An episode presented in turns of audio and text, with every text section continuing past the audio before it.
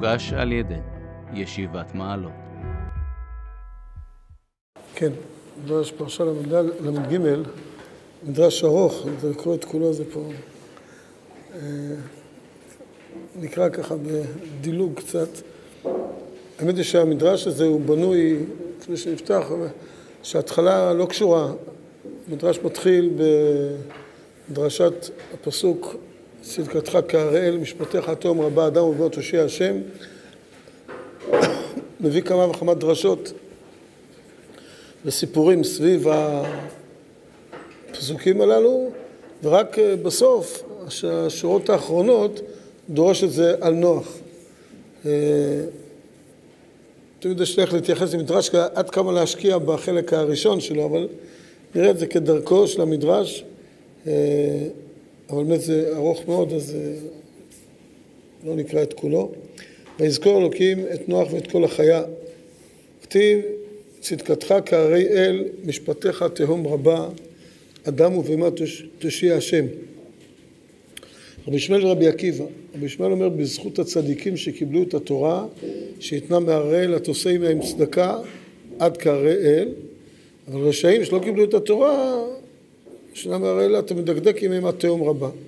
רבי עקיבא אומר אלו ואלו מדקדק עמהם עד תהום רבה, עם הצדיקים אז קצת מעשים רעים שהם עושים נותן להם עונש כדי שיזכו לחיי העולם הבא, והרשעים, קצת מעשים טובים שהם עושים, זוכים בעולם הזה לטובה ומקבלים את עונשם בעולם הבא. לאחר מכן מדרש מביא למשל את הצדיקים בדירתם ואת הרשעים בדירתם, הצדיקים מקומם בהרי מרום, הרשעים מקומם בתהום, ולאחר מכן עוד כמה דרשות שדורשים שהערים יש להם, נותנים פירות ויש להם, הם אינסופיים ונותנים פירות, כך גם הצדיקים, ואילו לעומת זאת התהום הוא מקום עקר שלא נותן פירות וזה נמשל לרשעים. אחר כך המדרש מספר סיפור, כזה דבר מעניין, שמבחינת האמירה שלו זה אמירה מעניינת שרבי שועה בן לוי היה ברומי אז הוא ראה שעמודים שמצפים אותם בדברים ככה נפלאים, שהם ממש משקיעים בעמודים, באבנים משקיעים הרבה, ועל יד זה מסתובב עני שלבוש באיזה מחצלת שאין לו מה ללבוש ומסכן, אז הוא דרש את הפסוק, צדקתך כהראל, סתם מבחינת העניין, הוא היה בהלם שבאבנים משקיעים, האבנים נראות הדבר הכי עשיר בעולם, ובני אדם באותו, על יד זה, בני אדם שלא משקיעים בהם כלום. הוא דרש את הפסוק, צדקה כהראל, כשאתה נותן צדקה אתה משפיע עליהם בעוצמה הכי גדולה, כשאתה נותן מכה, אז אתה גם כן נותן אותה בעוצמה הכי גדולה של העניים. ואחרי זה סיפור מפורסם של אלכסנדר מוקדון, שהיה איזה מעבר להרי החושך, מלך קציה, שמעבר להרי החושך, שהוא הזמין אותו לפניו, הוא חשב שהוא מזמין אותו להביא לו מטלות, הוא אמר לו שהוא רוצה לדעת איך הם דנים. אז הוא אמר לו שישב ויראה איך הוא דן, אז בא לפניו, כשהוא הגיע לכל העולם, אלכסנדר מוקדון, הוא הגיע גם למקום ההוא, התיישב וראה איך הם דנים. מגיע בן אדם ואומר, אני, היה סיפור שמכרו, אחד מכר קרקע לחברו, ובתוך הקרקע נמצא מטמון, נמצא אוצר גדול של זהב. אז המוכר אמר, שאני כשמכרתי התכוונתי למכור את הכל, כולל את הכסף והזהב, ולכן זה מגיע לקונה. והקונה אמר, אבל כשאני קניתי לא התכוונתי לקנות את הזהב, לכן זה לא מגיע לי. כלומר, דין הפוך בדיוק מה שאנחנו רגילים בעולם, שה, שהתובע הוא תובע לתת, והנתבע הוא נתבע שהוא לא רוצה לקבל מה שלא מגיע לו. לא קניתי את זה, אני לא רוצה לקבל מה שלא מגיע לי. אז מה עשה הדיין? הדיין אמר, יש לך בן, לך יש בת, שהתחתנו, תנו להם את השדה של שניכם, תנו להם את ה... היה בהלם ככה, רבי סקאדר מוקדון, שאל אותו, מה אתה מתפלא? מה, איך אצלכם דנים? אצלנו היה דבר כזה, שזה רוצה ככה, זה רוצה ככה, הייתי הורג את שניהם ולוקח את זה למלכות, לוקח את האוצר הזה למלכות. אז הוא שואל אותו המלך, תגיד, יורד אצלכם גשם? כי לא יכול להיות, אה, כאלה- הרשע כזה, אז זה לא יכול להיות שיורד אצלכם גשם, שיש לכם איזשהו שפע. אז הוא אומר, יש לכם גם בהמות, אז הגשם יורד בגלל הבהמות, לא בגללכם כבר. בגלל הבהמות, אדם ובהמה תושיע השם כבר. לפעמים הקדוש הוא מושיע את האדם בזכות הבהמות, שבני אדם באמת לא מגיע להם. זה הכל רשע ולא, באמת פלא איך יורד שם גשם. אבל הוא, הוא נרגע, יורד גשם כי יש שם בהמות, אז הבהמות מגיע להם הגשם. זה הסיפור, שכשלעצמו מעניין, גם, גם המשפט הזה, הדין, אה, הראש הזה ככה, איך, גם מה זה תובע ונתבע וגם איך לפסוק את הדין, כן, יש כאן הרבה דברים לעיין בהם. אז זה, עד כאן זה הקדמה. בסוף מגיע המדרש, וזה מה שנוגע יותר לענייננו, שדורשים את זה על נוח. רבי יהודה בר סימון פתר קרעי בנוח. אמר הקדוש ברוך הוא, צדקה שעשיתי עם נוח בתיבה, לא עשיתי עמו אלא עם הררי אל, שנאמר ותן לך התיבה בחודש השביעי. משפטיך תהום רבה, איסורים שהבאתי אל דורו לא הבאתי אליהם אלא מתהום רבה. שנאמר נבקעו תהום רבה. וכשזכרתי לא, לא לבדו זכרתי, לא, לא לבדו זכרתי, אלא לו ולכל שיש עמו בתיבה. אדם עוד הכתיב ויזכור לי את נוח ואת כל החיה וכולי בתיבה. עד כאן. מישהו רוצה לומר משהו? כן, בבקשה. אה, חשוב למדרש להז- להזכיר לנו שהאיסורים באו דווקא מתהום רבה. ולא באו איסורים מהשמיים. מה? למה חשוב למדרש להדגיש שדווקא זה לא בדיוק? מתהום רבה. במדרש במקבילים יש לשון יותר מבורר, זה גם מתהום רבה, אבל גם כתהום רבה. זה, זה, האיסורים יותר דומים לתהום, והצדקה יותר דומה להררי אל. זה הנקודה של המדרש, תכף נבהר את זה. כן. טוב, אז אה, נתחיל מהסוף. זה- ההתחלה, לא של דברים פשוטים, כל מדרש צריך להילמד בצורה... אבל באמת, כן, בבקשה. עצם זה ש... לא יודע אם זה קראת המדרש, אבל כאילו הפסוק גם שם את נוח ואת ה- ואת החיה ביחד. כן, זה מה שהוא רוצה להגיד פה. ויזכור אלוקים את נוח, את כל החיה, את כל מה שהייתו בתיבה. רואים שזה בא ביחד, ש, ש, שהם באותה רמה, כן, נוח והחיה. ככה זה לכאורה בא הפסוק, וזה מה שדורש הפסוק. על זה דורשים את הפסוק. רבי יהודה בר סימון דורש על זה את הנקודה של אדם ובהמה תושיע השם, זה בא ביחד. כן. מה? לא מובן מאליו. אדם הוא לא, לא, לא מובן מאליו, אבל לא גם נורא נורא תמוה, צריך להגיד, להגיד מה זה אומר. יש צד כזה, כן? אנחנו מאוד מחשיבים את עצמנו. יש גם צד כזה שצריכים את הענווה. הפסוק הזה חז"ל דורשים אותו גם על בחינה של ענווה. אלו בני אדם שמשימים עצמם כבהמה. שיש צד כזה שאנחנו... כן. זה מזכיר קצת את העניין שלא רק נוח אה, והדור שלו שחטו, אלא כל בשר, גם האדמה, כל במצב נורא ואיום, אז כאילו גם פה, לא רק את נוח מציל, אלא גם את הערים. וגם- זה בצד, לא רק נוח, זה בצד של הישועה כבר. כן, בצד של הישועה, כן. בכלל, כל, כל, ראינו את זה גם לפני כן במדרשים, שהאדם והבהמה שם התערבבו לגמרי, כן? שהיה ערבוב בין אדם לבהמה שם. ולכן, אה, גם בצד החיובי וגם בצד השלילי, כן? וטוב נראה, אולי יש עוד נקודה פה שבאה לביטוי, כן.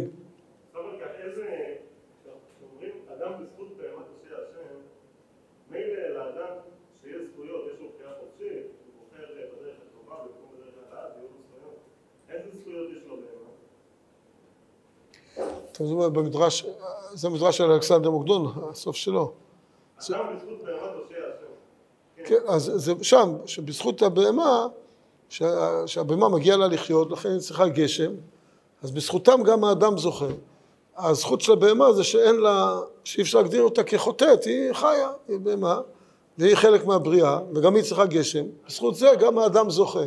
זה לא שעל הבהמה יש זכויות.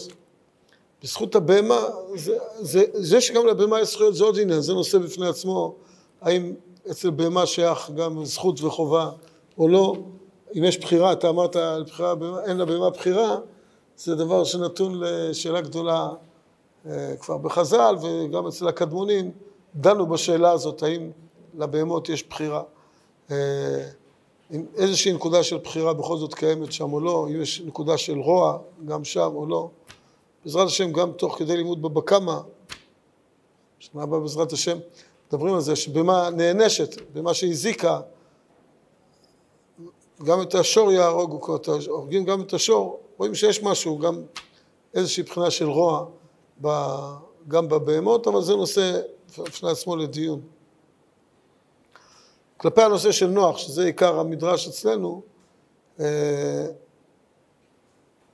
נראה לעניות דעתי, למרות שהמפרשים הלכו בכיוונים אחרים, מה זה צדקתך, אתם, אתם, התמקדתם בביטוי אדם ובהמה תושיע השם, מדרש דווקא עוסק יותר בצדקתך כאראל ומשפטיך תהום רבה. ומה פשר הדבר, צדקתך כאראל, שנוח, הצדקה הייתה כאראל, משפטיך תהום רבה, מה פשר העניין? וגם הפסוק שמביאים חז"ל, כאראל, ותן לך תיבה בחודש השביעי על הרי הררת, מה, מה, מה הקטע? מה בדיוק הנקודה פה? נראה, לעניות דעתי, אה, אחרי המחשבה בעניין, אה, שיש כאן איזו אמירה שאולי היא גם קצת רמוזה בפסוק. ואולי חז"ל לומדים על הנקודה שכתוב, ותן לך תיבה על הרי הררת, אבל כשהיה עונש, כתוב, נבקיעו כל מעיינות תהום רבה. למה לא כתוב כל מעיינות תהום מהררת, מאשור, מבבל או מירושלים? למה בשלח התיבה כתוב על הרי הררת? ובתהום, בייסורים, בעונש, לא כתוב מאיפה באו המים. לכאורה גם שם, תכתוב, אם זה, אם זה אמור לעניין אותנו איפה התיבה נחה, למה לא אמור לעניין אותנו מאיפה יצאו המים? לכאורה זה אותו דבר. אז רואים פה, שזה מה שהמדרש קולט גם בפסוק, שהצדקה היא כהרי אל, זה דבר מאוד מוגדר, ההרי אל זה דבר מוגדר, הר הוא בולט, רואים אותו, זה משהו שאתה יכול להגדיר אותו, לסמן אותו. לעומת התהום, שזה תוהו, זה מקום נעלם, ש, שאי אפשר לסמן אותו, אין לו, אין לו מציאות מוגדרת, שזה בעצם הבחינה הזאת של תהום. וזה מה שהמדרש בא לומר. כשנחה התיבה, צדקתך, כשהקדוש נותן צדקה, עושה צדקה עם האדם, אז זה מאוד מוגדר, מאוד מחושב, ועד פרטי הפרטים, כולל המקום, ותכף נראה שיש משמעות למקום הזה. והצדקה היא כהראל, צדקתך כהראל. משפטיך, האיסורים, הם תהום רבה, הם, זה, זה תוהו. זה לא מקום, זה, זה בא מהתוהו, בא מחוסר הגדרה, ממציאות שאדם יצא מהמסגרת, ואדם יצא מההגדרות, משם מגיע גם העונש. כשמציאות של תוהו, של תהום, לא מקום מסומן. הצדקה באה במקום מסומן, בא מסומן היא, היא מוגדרת, אבל העונש הוא לא מוגדר בצורה כזאת, אלא הוא מהתוהו. עכשיו, בצורה פשוטה, מה זה מלמד? אני חושב, לעניות דעתי זה לימוד גדול, שאנחנו יודעים אותו מהרבה דברים, אבל אולי גם הוא רמוז פה, שלקלקל אין שום בעיה. להרוס, אתה לא צריך להיות חכם גדול, לא צריך להכיר פרטים. בוא, נגיד אדם בנה איזה מכשיר, בדקויות, וזה עבד עליו שנים, על עוד פרט ועוד פרט ועוד פרט, ובסוף יש לך מכשיר מאוד מדויק עם פרטי פרטים. בהנפת גרזן אחת, אתה גמרת על, ה, על כל המכשיר הזה. להרוס אותו לא צריך לעבוד כמה שנים, כל פרט, אתה הורס את כולו ביחד. כלומר, לקלקל, לא צריך להיכנס לפרטים. אפשר בבת אחת להרוס הכל. זה גם במבול. העולם יכול להיבנות אלפי שנים לבנות אותו. פצצת אטום אחת יכולה להרוס דברים שאנשים עמלו עליהם מאות ואלפי שנים. אז הרע, הוא, אין לו התעסקות עם הפרטים, הוא גומר הכל ביחד. הטוב, עוד פרט ועוד פרט. הבניין הוא, הוא דבר שהוא... כי זה עיקר העולם. עיקר העולם זה הבניין, לא, לא ההרס. אז לפעמים יש צורך גם להרוס. משפטיך תהום רבה, ההרס בבת אחת, הכל, בלי להגיד מקום זה, מקום זה. צדקתך כהראל, זה בא כמו הרים, נתן לך תיבה על הרי הררת, איפה בדיוק התיבה נחה, איך הפרטים של הבניין, איך הם נעשים. זה נראה לי מה שהמדרש רוצה לומר, אני אומר שוב, במפרשים לא כך מבארים את זה וכל מיני דברים, אבל שממש, לעניות דעתי, לא נכנסים במילים. אה, זה נראה לי הקרוב ביותר שנכנס גם במילים, וזה גם בהבנה, שזה גם יותר מובן, מה, ש... מה רוצים להגיד לי, מה מחדשים לי פה? אחרת, מה זה צאתך כהרי אל? באמת הערים זה דבר מוגדר, התהום הוא לא מוגדר, הטוב הוא מוגדר, הטוב אתה פועל בו, אתה עושה את ה... לאט לאט, ולאט לאט תמיד זה נובע, הלאט לאט נובע מהנקודה הזאת של הרבה פרטים, לתקוף את הנושא מכל הצדדים שלו, מכל הפרטים שלו, זה מה שגורם לגאולתם של ישראל להיות קימה קימה. זה גם ההסתגלות לאור, אבל גם ההתעסקות עם פרטי הפרטים של כל המציאות, היא גורמת לדבר להיות לאט לאט. ולעומת זאת ההרס הוא הנפת ברזל אחת ואתה גמרת עמל של שנים. אז אה, זה אולי מה שזה, ואז בא אדם ובהמה תושיע השם, שבישועה אז גם הבהמה, וזה מה שהזכרנו קודם, אני חושב שזה קשור אולי ל... הכל קשור לשאלה הגדולה, שגם האוהלם אוהב להתעסק עם זה, של ההשגחה. השגחה, אם יש השגחה על החיות או אין השגחה על החיות, איך בדיוק ההשגחה. פה רואים ויזכור אלוקים את נוח ואת כל אשר איתו בתיבה, אז רואים שיש השגחה, כלומר הוא זוכר גם את הבהמות. זה יותר בכיוון של הבעל שם טוב, כן, שיותר ההשגחה היא גם על פרטי החיות וכדומה, גם אותם הקדוש ברוך הוא זוכר, הוא לא רק זוכר את נוח, ובזכות נוח גם כל החיות נצ... יוצאות לחירות, אלא גם את החיות עצמם הוא זוכר, כל חיה גם כן מגיע לה, וכל חיה איך היא תצא ומה היא תצא. רואים פה כיוון כזה קצת של, ה... של העניין, ובכלל הפסוק אדם ובהמה תושיע השם, שהוא בא באמת לבטא את הנקודה הזאת, שלאט לך, בן אדם, אל תחזיק את עצמך, אתה יחד עם החיה, מבחינת הקדוש ברוך הוא, אתה באותו מדרגה יחד עם החיה, החיה, אתה יכול להגדיר את עצמך חיה קצת משוכללת, אבל גם חיה קצת יותר גרועה. כלומר, בגלל שאתה יותר משוכלל לאדם, אז גם אתה בגלל זה יותר גרוע. יש לך הרבה יותר אנרגיות וכוחות אה, לעשות גם רע בעולם. כלומר, אדם הוא באמת תושיע השם, שאדם לא יתנשא, אלא יבין שהוא באותה מדרגה, באותה מציאות של הבהמה גם כן, שזה דבר גם כן שחשוב לנו לפעמים לדעת אותו. זה נראה כלפי המדרש הזה, הסיום שלו על נוח.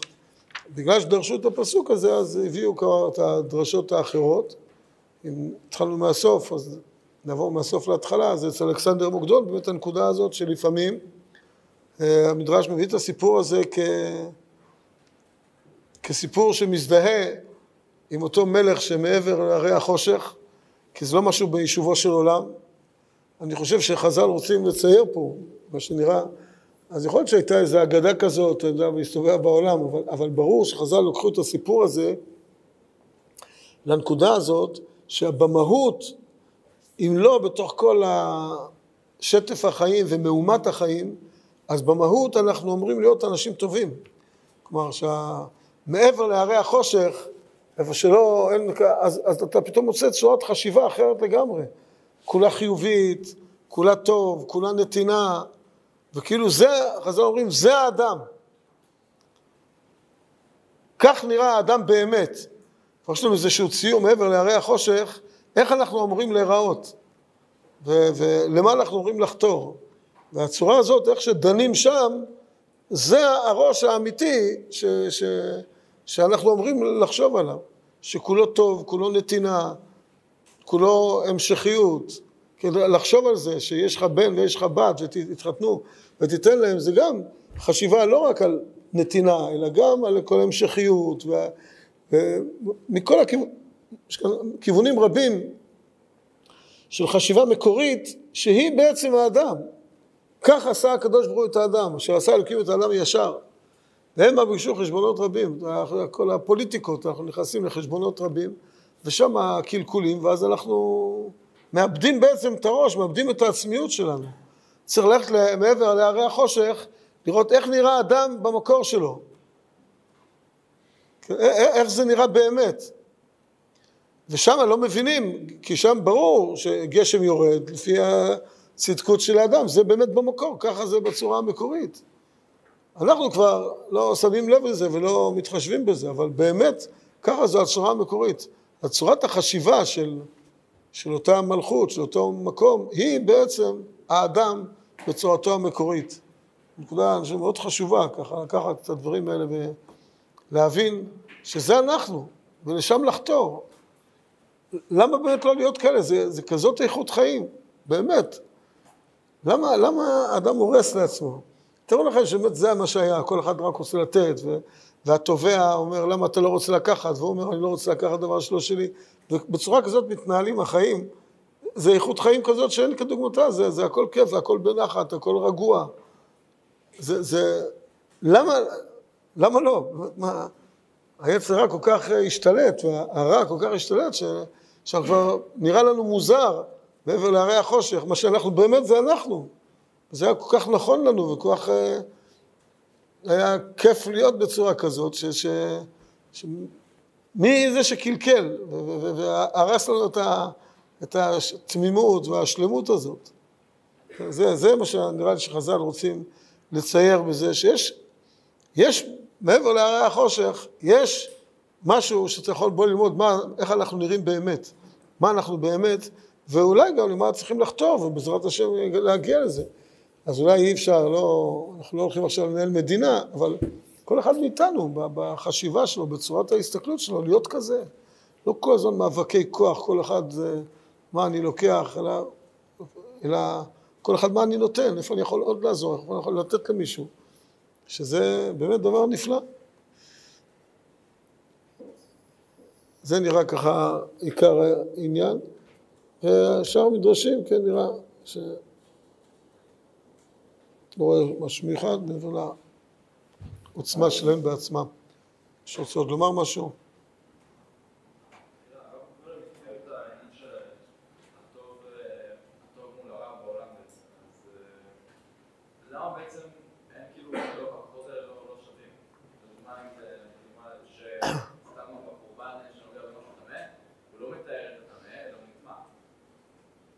יש גם להפך, אבל... בטומאה ובתורה כן, אבל... יש גם צד, גם, הטהרה היא גם נעשית בצורה דומה, שאדם טובל במים, מקבל את הטהרה של המים. זה לא, זה לא רק הולך בצד הזה, אבל באמת בצורה פשוטה זה הרע, רואים בחז"ל, שחז"ל לומדים, שהרע הרי נמצא אצל האדם לפני הטוב. כתוב, יצר לב האדם רע מנעוריו, משעה שננער לצאת מבטן אמו. מרגע לידתו של האדם מצטרף אליו יצר הרע. יצר הטוב בא רק בגיל 13. כשאדם מתבגר יותר, הוא פתאום לומד להכיר שיש גם דברים, לפני הוא אגואיסט, רק הוא רוצה, רק תן לו ותן לו ותן לו, ורק רוצה לקבל, וכשהוא מתבגר הוא מכיר שיש גם אנשים אחרים, ואז בא יצר הטוב, אבל קשה לו מאוד ליצר הטוב, כבר 13 שנה הוא התרגל להיות אגואיסט כזה, וזו ההסתכלות של העולם, וזו כל הזווית שלו, של המפגש שלו עם העולם, מאוד קשה פתאום לשנות את זה. קשה עד בלתי אפשרי. הקדוש ברוך הוא ברא את זה בצורה כזאת, שבגיל שלו יצר הטוב בעצם מצטרפת הנשמה. אז באה הנשמה, והיא האנרגיות החזקות, שאם האדם רק קצת יקשיב לנשמתו, זה ייתן לו כוחות להתגבר על היצר.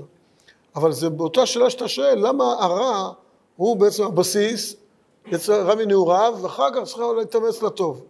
כי זה כל עניין של האדם. כל העניין שלו זה הבחירה והעמל הגדול והקשה להשיג את הטוב. בדיוק זו הנקודה. זו כל הנקודה. שזה דבר מאוד מאתגר, כי הקדוש ברוך הוא רצה שהטוב יהיה קניין שלנו. שכשאתה טוב, אז יהיה הטוב שלך, קנית אותו, עמלת עליו, הוא הופך להיות חלק מרכזי באישיות שלך. בשביל זה אנחנו צריכים לעמול עליו קשה, לקנות אותו. כי אם יבוא לך ככה הטוב, בצורה פשוטה, כמו הרע, יהיה טוב, אז לא עשית שום דבר לזה. דווקא זה בא בצורה כזו שאתה צריך, בשביל להיות טוב, צריכים להתגבר על משהו. ולעמול. אדם לעמל יולד. וזאת הנקודה, זאת אומרת, הרע הוא בעצם התשתית, הבסיס, ואנחנו צריכים לבנות את הטוב בעמל וביגיעה גדולים. כן, כן.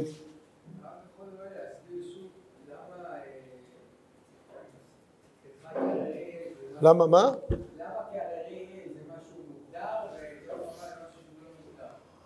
קודם כל אתה רואה ב...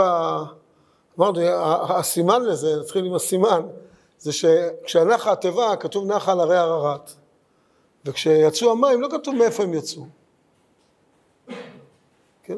אז זה מראה שעל הטוב יותר מגדירים, והרע הוא לא מגדירים אותו. עכשיו הסיבה היא פשוטה, תהום, תהום זה ביטוי של, של, של דבר שאתה לא רואה אותו, אין לו הגדרה. זה המילה תהום, בדיוק כמובן שאין לה הגדרה.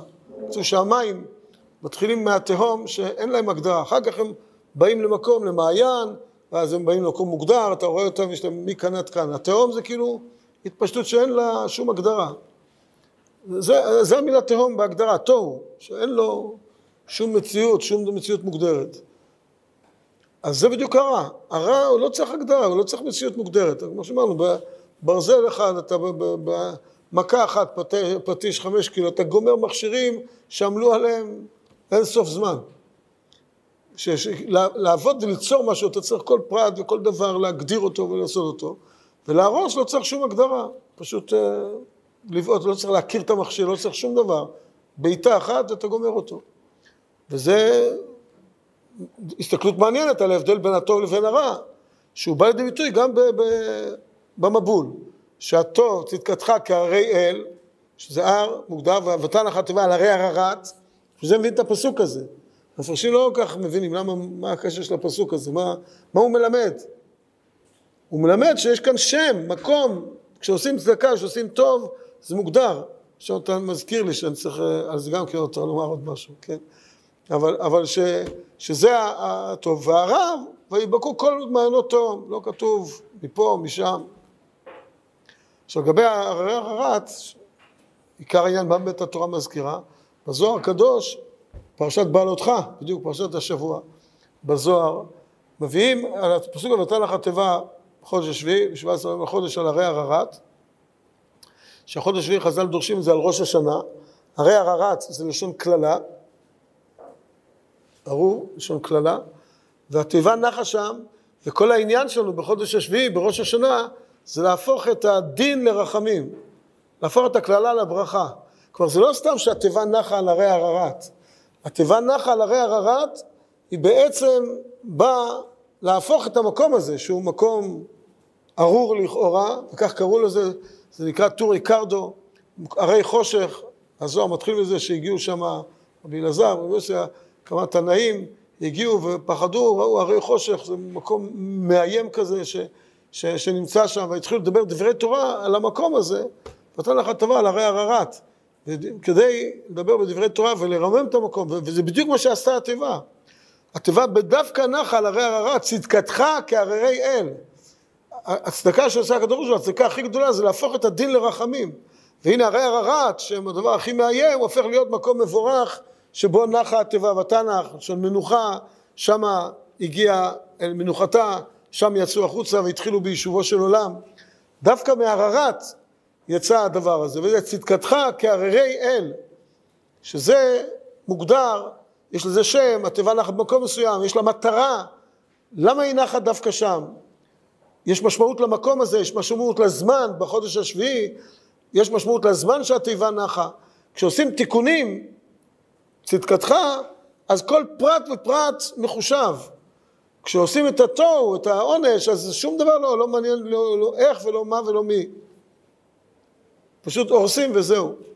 וכשמתקנים, אז כל דבר יש לו משמעות. זה הבחינה הזאת של צדקתך כהרי אל, משפטיך תהום רבה, כך נראה מה שדרשו פה, כן.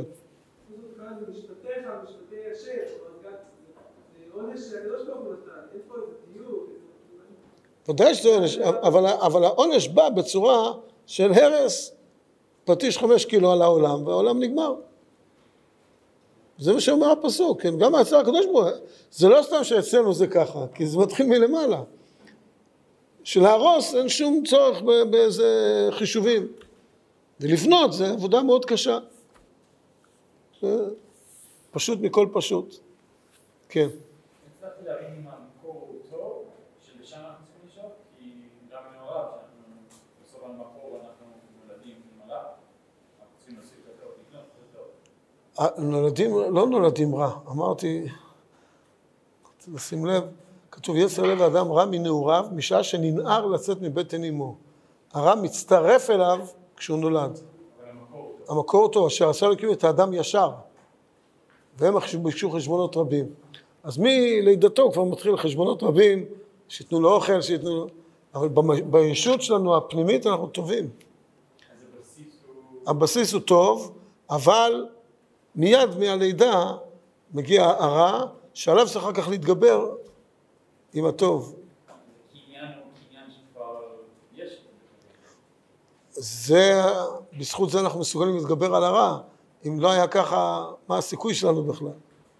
כן. טוב, בעזרת השם.